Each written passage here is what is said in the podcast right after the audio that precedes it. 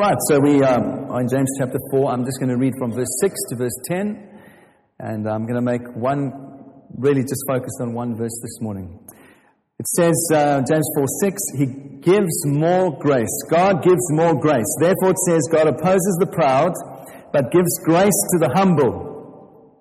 Submit yourself, therefore, to God. Resist the devil, and he will flee from you. Draw near to God, and he will draw near to you.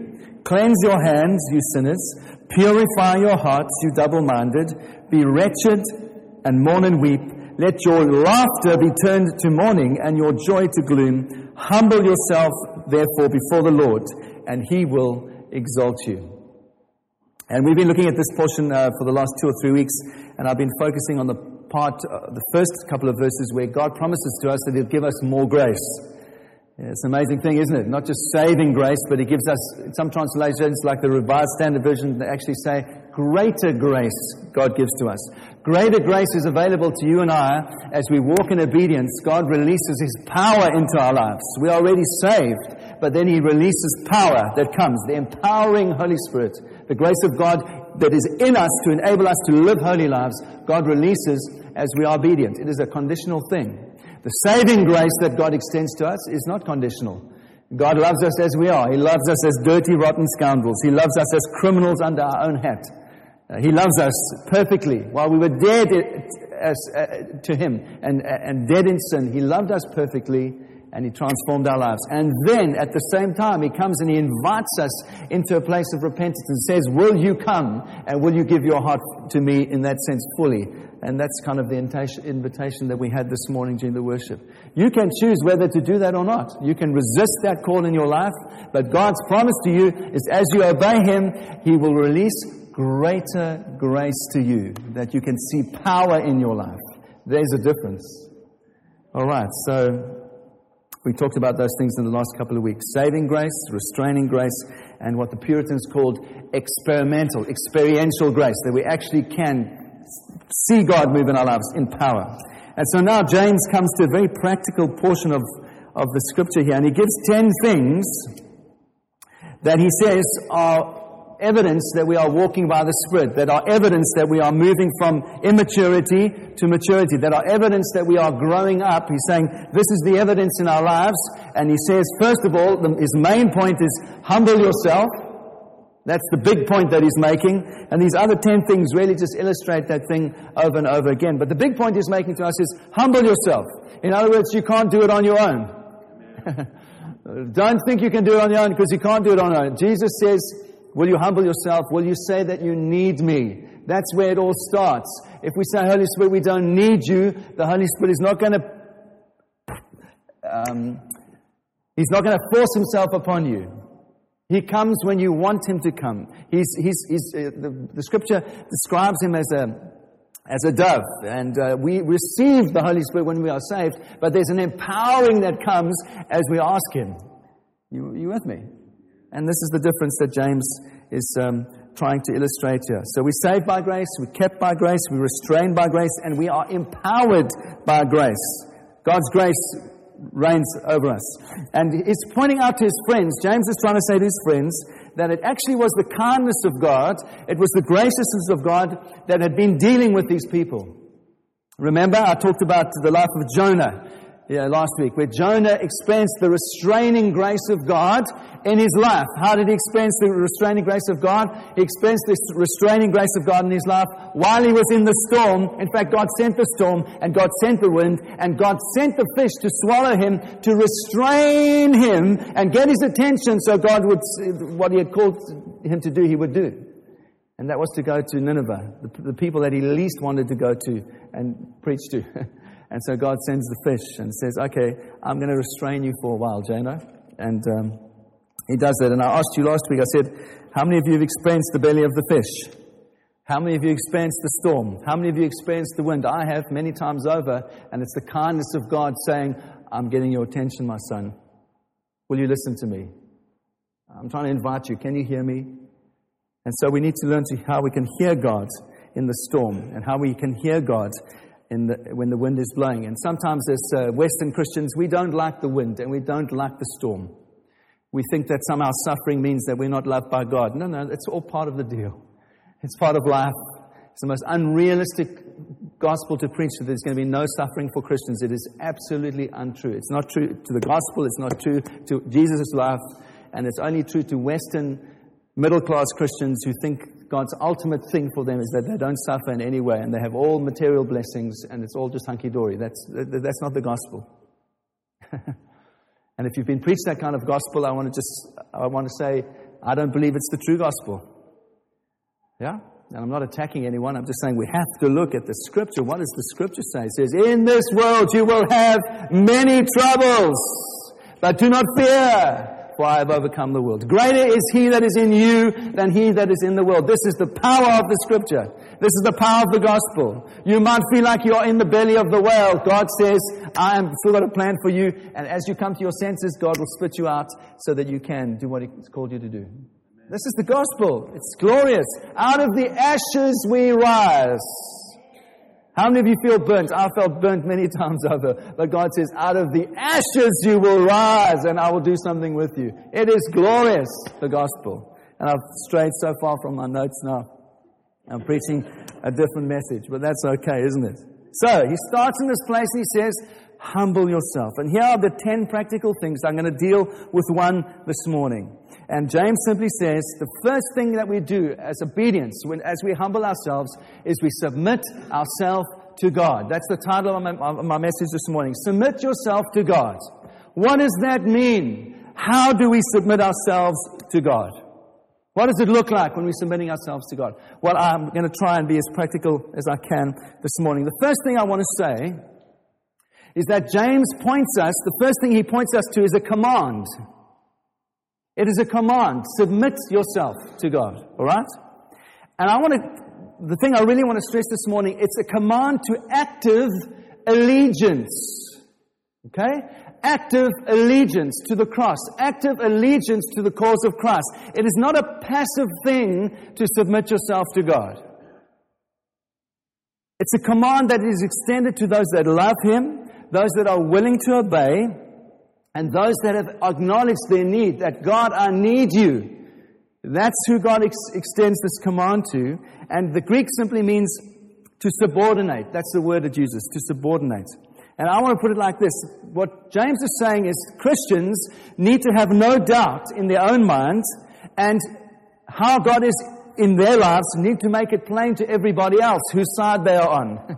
All right? There's an active allegiance in our lives to God's kingdom. There's an active allegiance in our lives to the cause of Christ. There's an active allegiance to all those things. And, and by definition, if we are actively engaged in that, in the things of the kingdom, we are opposed to the things of this uh, world, and we are opposed to the devil.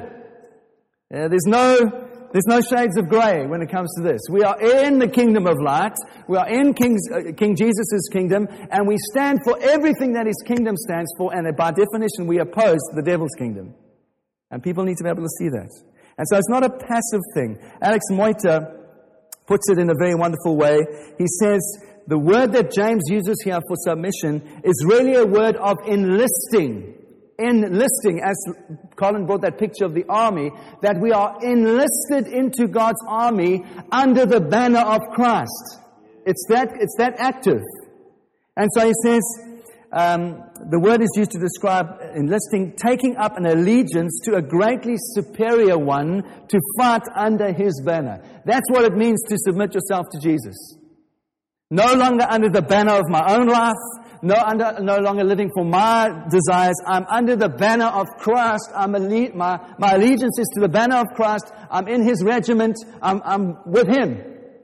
That's what it means to be submitted to Him. And this word Paul uses over and over again in the New Testament. 1 Corinthians 15 27. Speaking of Jesus, for God has put all things in subjection to his feet. It's the same word.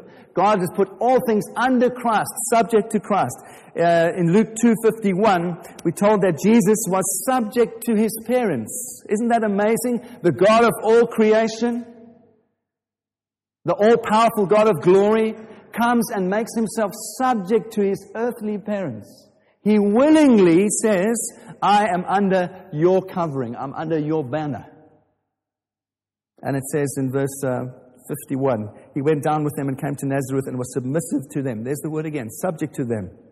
And his mother treasured up all these things in her heart. Isn't that amazing? Mary, she treasured all these things. 1 Peter 5, verse 5.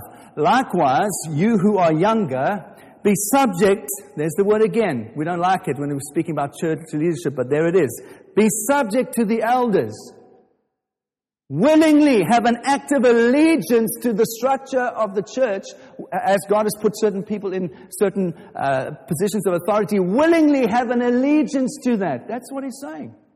And then he says, he defines it. He says, clothe yourself therefore, all of you, all of you in the church, with humility towards one another. That's the key, isn't it? Because if those that are leading are humble and they are under the allegiance of the banner of Christ, if those that are part of the church are humble and they're under the allegiance of the banner of Christ, no one is going to fight and jockey for position. People are going to be humble enough to say, we need each other. I've seen this over and over and over when it comes to leadership. Those that don't want to submit actually are not humble because they want their own way. My way is better. I know better than you. That's all it is. It's just, it's pride. If we are mutually submitted to Christ's Lordship, surely humility and lack of pride is what motivates our hearts. Surely. Romans, 1, uh, Romans 13 1 says we are to be subject to the authorities. Uh, again, it's talking about earthly authority, and again, hypotasai, that's the, the Greek word, that's, that's the, the, the, verb, and again, the metaphor is exactly the same. Willingly have allegiance to what the, the, the authorities in, uh, in the land. Give to Caesar what is Caesar, give to God what is God. I want to say the only time we disobey the law of the land is when it, does, when it disagrees with the law of God, when it disagrees with that. I had to make a decision when I was a young man that whether would I go and fight in the South African Defence Force or would I not go and fight in the South African Defence Force. I decided not to fight in the South African Defence Force because I didn't agree with the system. And you've got to pay the price. And so the system said, well, I'm going to punish you in a certain way. And I had to just say, well, that's it. I take it because I choose to believe God's law above the law of this land, which says this is what I must do. Are you with me? I'm not saying it's easy. There's always a price, but the price of Christ is worth, is worth it. So, I wanted to say to you this thing that uh, James is saying to us here you choose to do that. You choose to do that. You choose to willingly come or you choose not to come. No one's going to force you. God is not going to force you to obey. He offers, he comes and he says, I want, I've got much greater grace in your life. I want you to enjoy this, but I'm not forcing you. I'm not twisting your arm. I'm just saying it's available to you. Will you humble yourself? Will you say that you need me? Or will you walk your life by yourself? And he's not going to stop us walking our lives by ourselves. And then sometimes there's more pain for us, all right? You see, submission really is a response of those that have learnt humility. And I'd like to point you to uh, I think one of the most brilliant examples in the scripture. Psalm 51 is David's response after he had, been, he had sinned with Bathsheba. You know, this, if you go and read Psalm 51, it's just a brilliant, brilliant piece of the scripture. And you know the story. David sees Bathsheba. She's incredibly beautiful. She's bathing on a rooftop, and lust grips his heart, basically. He can have anyone that he wants as, a, as the king. And so he says, I want that woman. He makes sure, he finds out that she's married. She's married to a man called Uriah, and he puts Uriah, who's one of his loyal, um, arm, in, in his army, a loyal man who's been fighting for him all the time. He makes sure that Uriah is in the heat of the battle to ensure that he gets killed because he's already slept with Bathsheba and she is pregnant. All right? That's the story. I love the scripture. It's so honest. It doesn't try and hide anything. And so David gets found out. And this is, his, this is his response. He says, Wash me thoroughly from my sin. Cleanse me from my sin. I know my transgression and my sin is ever before me. There's this uh, realization in his life God, I've displeased you primarily. I'm so sorry. Against you and you only have I sinned and I've done what is evil in your sight. There is a humility in this man. And God does deal with David over his sin. If you know the story, the baby actually dies But look what David prays in verse 12 of Psalm 51. He says, Restore to me the joy of my salvation, of your salvation, and uphold me with a willing spirit. And in verse 17, he's able to say this, The sacrifices of God are a broken spirit, a broken and contrite heart. Oh God, you will not despise these things. It's incredible, this man. A broken and a contrite heart. You can only come to that place, you can only see that in your own life. I can only see that in my life when we have dealt with our own sin as David did. Not trying to excuse it, not trying to brush it under the carpet, not trying to say it's not my problem, it's my wife's problem. It's not my problem, it's my kid's problem. It's not my problem, it's the economy's problem. Uh, um, all this stuff. We like to blame other people. No, it's my problem. And when we recognize it is our problem and let the sword go through our own heart, God says, as you humble yourself and you say, Yes, Lord, it's me, He will lift you up. He will exalt you. And so, a couple of comments about this thing of submission. It's not always pleasant. Submission to the banner of Christ is not always pleasant. Uh, I always love. I think one of the national pastimes of our, of our, our, our nation is complaining, isn't it? We complain about, about the weather. We complain about going to the train, getting on the train and going into London, and we complain about these things.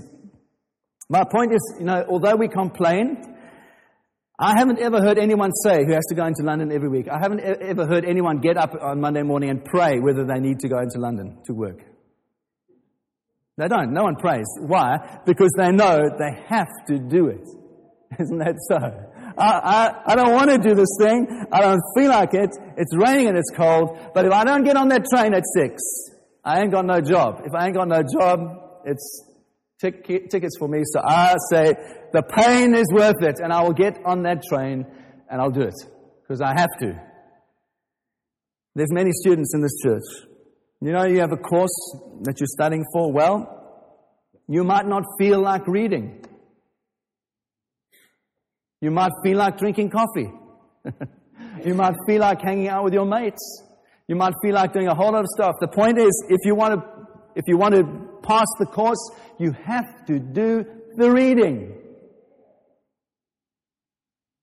It's the same as music.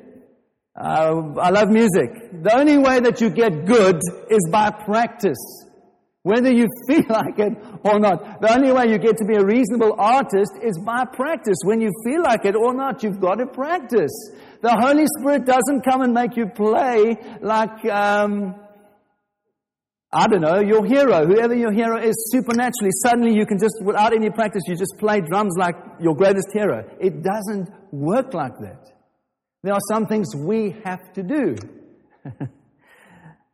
and so I want to say to you, if those things are true, those illustrations are true, how much more don't we show our love for Jesus by submitting willingly to Him?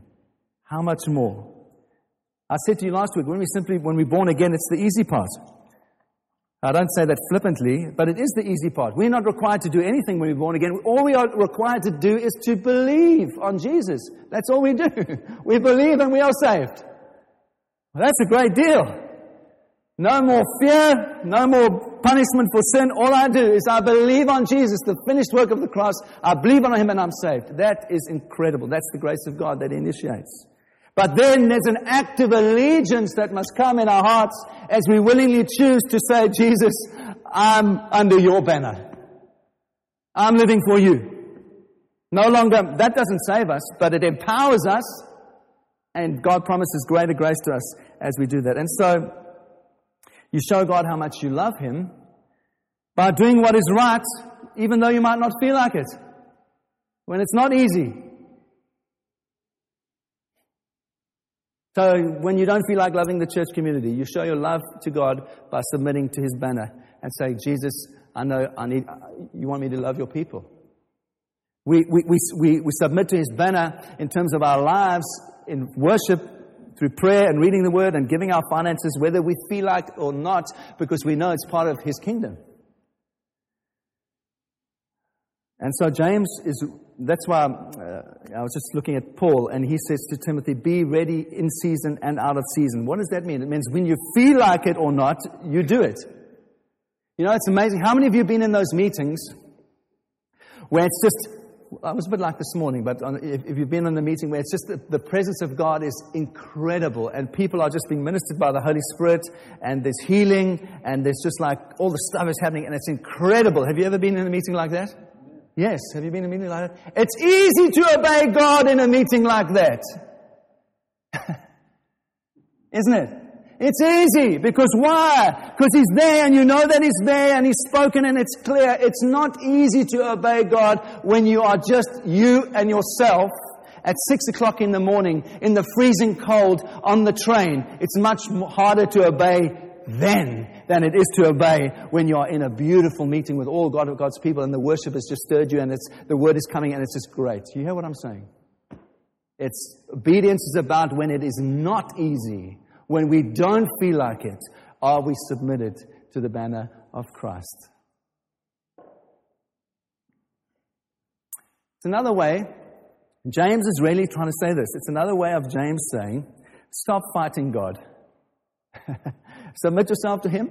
It's another way of saying, James saying, stop fighting God. Remember these guys that James is writing to, they'd already experienced the restraining of God. They'd already experienced God's overriding grace, but they were really rebels in their hearts, weren't they? Because we read in the, in the, in the chapter, it says, you desire, you do not have, so you murder, you covet, you cannot have, so you fight, you quarrel, you don't have because you do not ask, and when you do, you do not receive because you ask with the wrong motives. So basically, James is saying, yes, you are saved, but you are still inwardly rebels, your hearts are far from God, and that's why these things are happening. And so James is really trying to say to these guys, stop fighting God.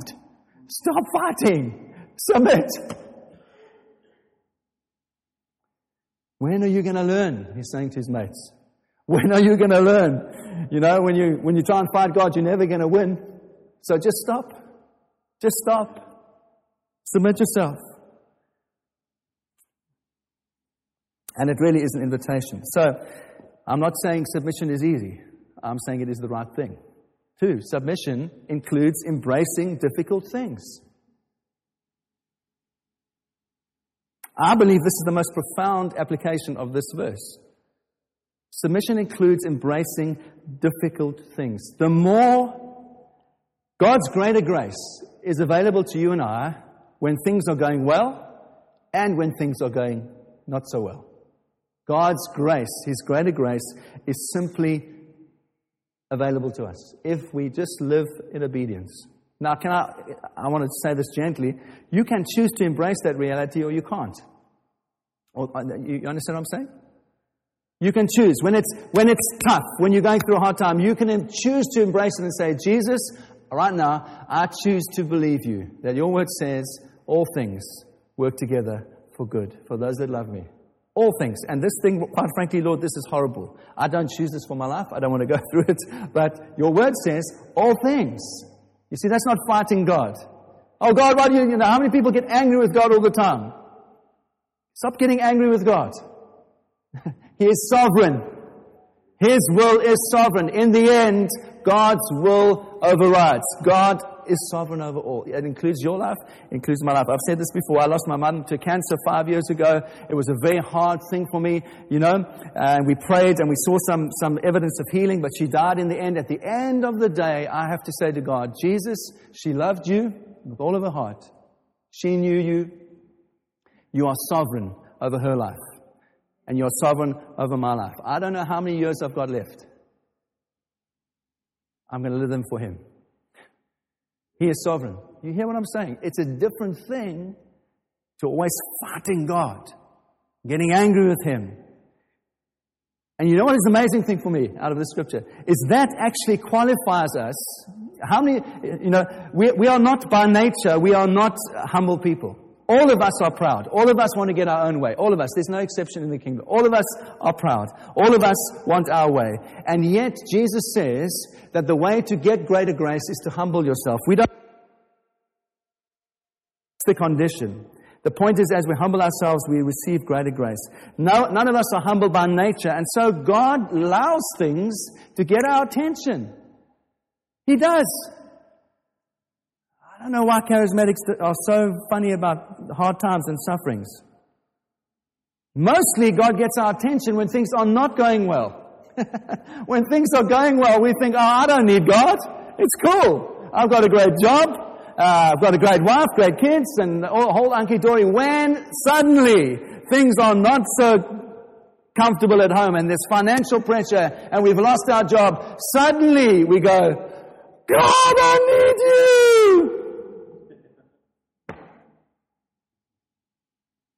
That's why James says in chapter 1 Count it all joy when you meet trials of all kinds in your life. Count it pure joy. He's saying the same thing in verse, in chapter 4 now. He's saying, when that difficult thing comes, don't fight God. Don't argue with Him. Don't think that He doesn't love you. Don't say, I'm not even saying you enjoy the trial. I'm not saying that. All you simply do is say, God, I choose to believe that you are good. I choose to believe that this thing, I'm going to receive greater grace in my life, empowering grace in my life, because this thing is going to help me. Because I'm learning to humble myself. I'm learning to say I can't do it all by myself. I'm learning to say that I'm arrogant and I'm proud and I'm stubborn. And Jesus, please help me. Well, that's really my message. I've got a couple more points, but so submission embraces difficult things. Submission, thirdly, it embraces refining. It embraces refining, God's refining. We willingly embrace that the things that we are going through, when we stop fighting God, we accept them, that God is refining us and He's making us like pure gold. Yes? All the dross is coming out. All the ugly stuff is coming out so that we can enjoy greater grace in our lives and that we can enjoy him. And I want to put it to you this morning that if we learn to do that without murmuring, without complaining, without getting bitter, without getting angry at God, and we persevere with dignity through good things and through difficult things, then we are becoming more and more like Jesus. We are. Then we are really becoming like Jesus. It's like when you go through a difficult time, you think it's never going to end. But God's promise is it's only for a while and it will end. And that's why he says in chapter 1, verse 12, when James says, this is what he means in part Blessed is the man who has remained steadfast under trial, for when he has stood the test, he will receive the crown of life. What is that? Part of that is God's affirmation. Part of God just saying, Well done. Well done, Carol. See that you persevered. Well done. And you feel the smile of God on your life. You feel His pleasure. There's nothing like the feeling the pleasure of God in your life. When you know you've gone through something difficult, and you've handled it well and you feel the smile of God. I want to say over this church and I want to say over many of you, I've seen some of you struggle with difficult things in the last two, two or three years. But I see the smile of God coming upon many of your lives. Yes, this is the gospel. Greater is He that is in us than anything that is in the world. Fourthly, submission means that we bow graciously under God's mighty hand. And that's when we do that, we begin to experience this greater grace. You know, Jonah, I want to reference the story again. Even when he's in the belly of the whale, even when he's, you know, can you imagine what it must have been like in the belly of a, of, of a fish for three days and three nights? all those gastric juices, and he must have come out with seaweed all over him and and bleached white from the kind of, yeah, I, don't know how you think about it, but he must have had some kind of physical thing. He didn't just pop out like a newborn baby. Well, maybe it was a bit like a newborn baby, I don't know. But anyway. But even when he's in the belly of the whale, God gives him one more chance. And he realizes, he comes to his senses and he preaches the gospel to himself.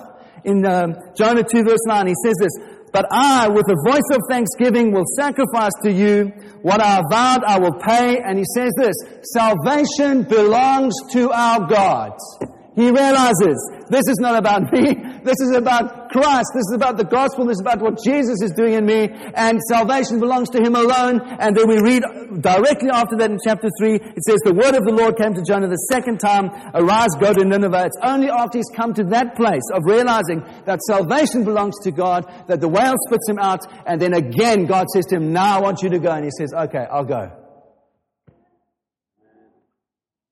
Sometimes we want the, uh, the affirmation of God, send me the second time, and we want to avoid the belly of the whale.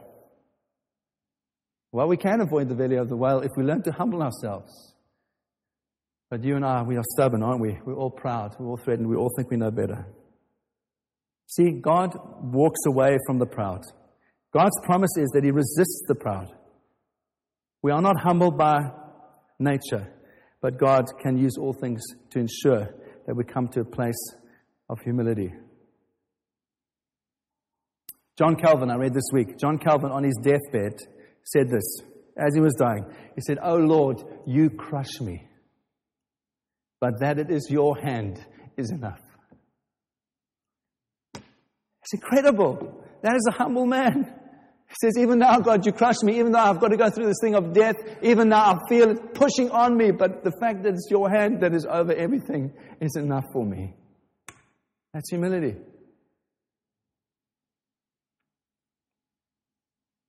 And I'm not going to make friends by saying this, my third point. God can use your suffering for good. All the all prosperity preachers don't, won't like to listen to this now. God uses your suffering for good. I want to reference the story of Bathsheba and David again. It's the most incredible story. David sinned. He knew it. God needed to humble him. And look at David's reaction in 2 Samuel 12, verse 21. His servant says to him, What is this thing that you have done? Speaking to David. You fasted and you wept for the child while he was alive, but when the child died, you arose and you ate food. You know the story? You know, uh, the, the child is ill, and so David fasts and he prays and says, Oh God, please, if it's in your will, please save this, this child. The, the child dies. And then, uh, this is the child of the affair that he had with Bathsheba. And then we read on in 2 Samuel 12, verse 22, David says, when the child was still alive, I fasted and wept, for I said, Who knows whether the Lord will be gracious to me, that the child might live? But now he is dead. Why should I fast? Can I bring the child back? I shall go to him, but he will not return to me. Then David comforted his wife, Bathsheba, and he went and lay with her, and she bore a son, and he called his name Solomon. And listen to this, and God loved him. The grace of God is incredible. This is the extraordinary thing. When you read of Jesus' genealogy in Matthew 1 6, it says this Jesse was the father of David the king, and David was the father of Solomon by the wife of Uriah. It's incredible. The Bible never, ever excuses anything never excuses sin. Even the Bible records that what David did was wrong. But the grace of God still works together for good in his life, and it says that God loved Solomon. God loved him. And this is the, uh, so, you know, when we're going through these hard things, we don't possibly know how it might work out for good in the end. We don't have a clue, quite frankly. We don't have a clue. Da- David didn't know how it was going to work out, but he trusted God and he was under God's hand. And Messiah is born out of the bloodline that came from this affair with David and Bathsheba. It is absolutely incredible. All things work together for good for those that love God. There was another time David counted his troops and he shouldn't have, and as, as punishment, um, Samuel comes to him and says, God's going to punish you. You choose how God punishes you. And he responds like this in 2 Samuel 24, verse 14. David said, I am in great distress. Let me fall into the hand of God, for his mercy is great, but let me not fall into the hands of men. he says, I don't care how I'm going to be punished. All I want to know is that God is going to do this thing, not the hands of men. I, I plead that. And so that's what happens. My point is simple, guys, every one of us. There were many sins in David's life. There were many scars in David's life. He was an, a murderer. He was an adulterer. He was a worshiper. He was a, a man after God's own heart. That's how the Bible describes him. And this is what I found absolutely stunning. When God speaks about David to Solomon, his son, listen to what God says to Solomon about David in 1 Kings 3:14. If you walk in my ways, keeping my statutes and my commandments, as David your father did, then I will lengthen your days. Isn't that incredible? God says to Solomon, This father of yours who murdered, who was an adulterer, who displeased me in many ways, at the end, God describes him and says, If you just walk like your father did, David, in my ways, I will bless you and I will lengthen your days. It is incredible. The gospel is incredible. I want to say to you, as my friends, that many of us have scars, many of us have things that we wish that we didn't do, that we hadn't said, many things that we wish that we'd never done to hurt people. We have all done things that have done all three of those things.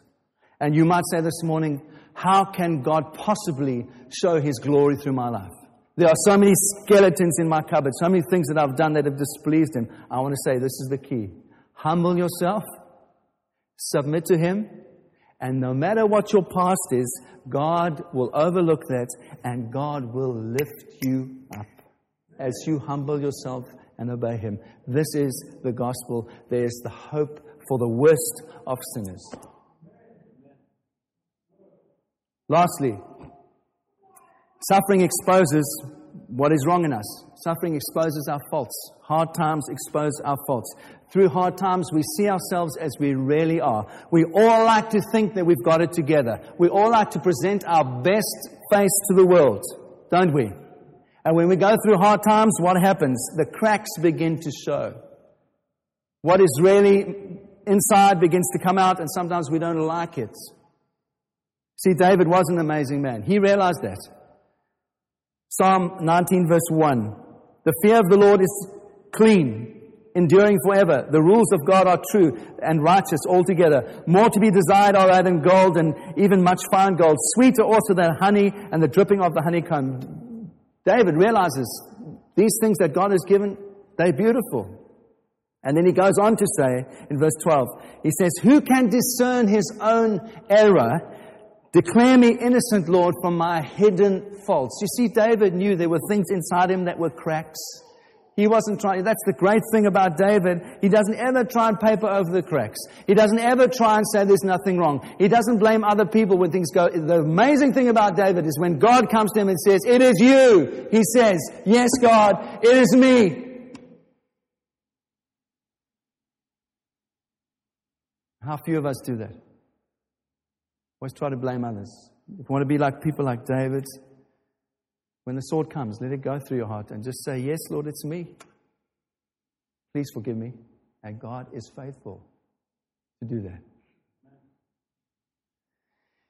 You see, sometimes other people can see things for a long time in our lives that we can't see.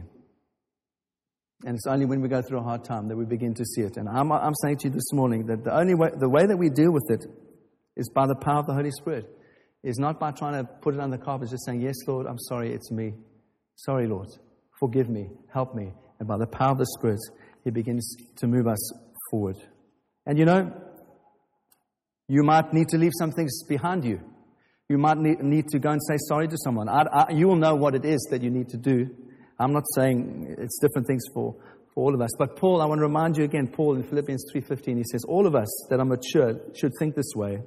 And if in anything else you think otherwise, God will reveal that to you. It is the way. it is the way. The way forward is to say sorry. The way forward is to leave some things behind. The way forward is to live and walk in forgiveness, as RT showed us. And I'll conclude with this. If we learn to live like this, there is everlasting joy. I'm so glad about that. There is everlasting joy. You see, all the things that we have to leave behind and all the apologies we might have to make and all that kind of stuff, it pales into insignificance in terms of the joy we walk into when we do that. And this is the great lie that the devil says. The devil says, if you apologize, if you go to that person and apologize or whatever, you are going to be unhappy. you're just going to, it's going to be like you're going to be unhappy and you're going to relive that thing. You know what? The, it's, the completely opposite is true because the Bible promises us, as we say sorry, everlasting joy becomes ours because we are set free don't listen to the lies of the devil. The exact opposite is true. Once you have tasted the joy of the Lord, you don't want anything else. And what does the scripture promise us? The scripture says the joy of the Lord is your strength. It comes as we live really in forgiveness, as we learn to say sorry. There's an incredible joy that God releases to us. We can be free. I want to say to you this morning, you can be free. Christ has bought your freedom and you can live in that freedom and it comes as you obey, you humble yourself, you say, Yes, Lord. So I want to encourage all of us this morning. Don't postpone with this. Where you know God is putting something of His finger in your life, there's a known sin. Don't, don't resist saying sorry. Bow graciously under the loving hand of God. Submit, him, submit yourself to Him. And I want to just reflect what Peter said in 1 Peter 5 Humble yourself, therefore, under the mighty hand of God, so at the proper time he might exalt you. That's the way to experience true joy when God exalts you, when God lifts you up. It's quite amazing. You know, the Holy Spirit is amazing. I didn't know what they were, the scripture that they were uh, going to use um, for this art thing. You know what I what I finished felt God say to me during this week as I was preparing to remind all of you of 1 Peter 5, verse 10. God said over this church three years ago, four years ago, through a prophetic word, that we would go through a time of sifting and a time of shaking. But then He made this promise to us. He said uh, in, verse, in 1 Peter 5, verse 10, And after you have suffered a little while, the God of all grace, will, who's called you to His eternal glory in Christ, will Himself restore you, confirm, strengthen, and establish you. I want to say I see the evidence of that in this church. God is doing it in every single person's life. God is faithful to his words. That is true joy. That is true joy when God begins to restore and, and uh, confirm and strengthen and establish, and he, he begins to lift us up. That was God's promise over this church. He's being faithful. He's sifted, he's shaken, but now he is restoring, he's strengthening, he's establishing every single one of us.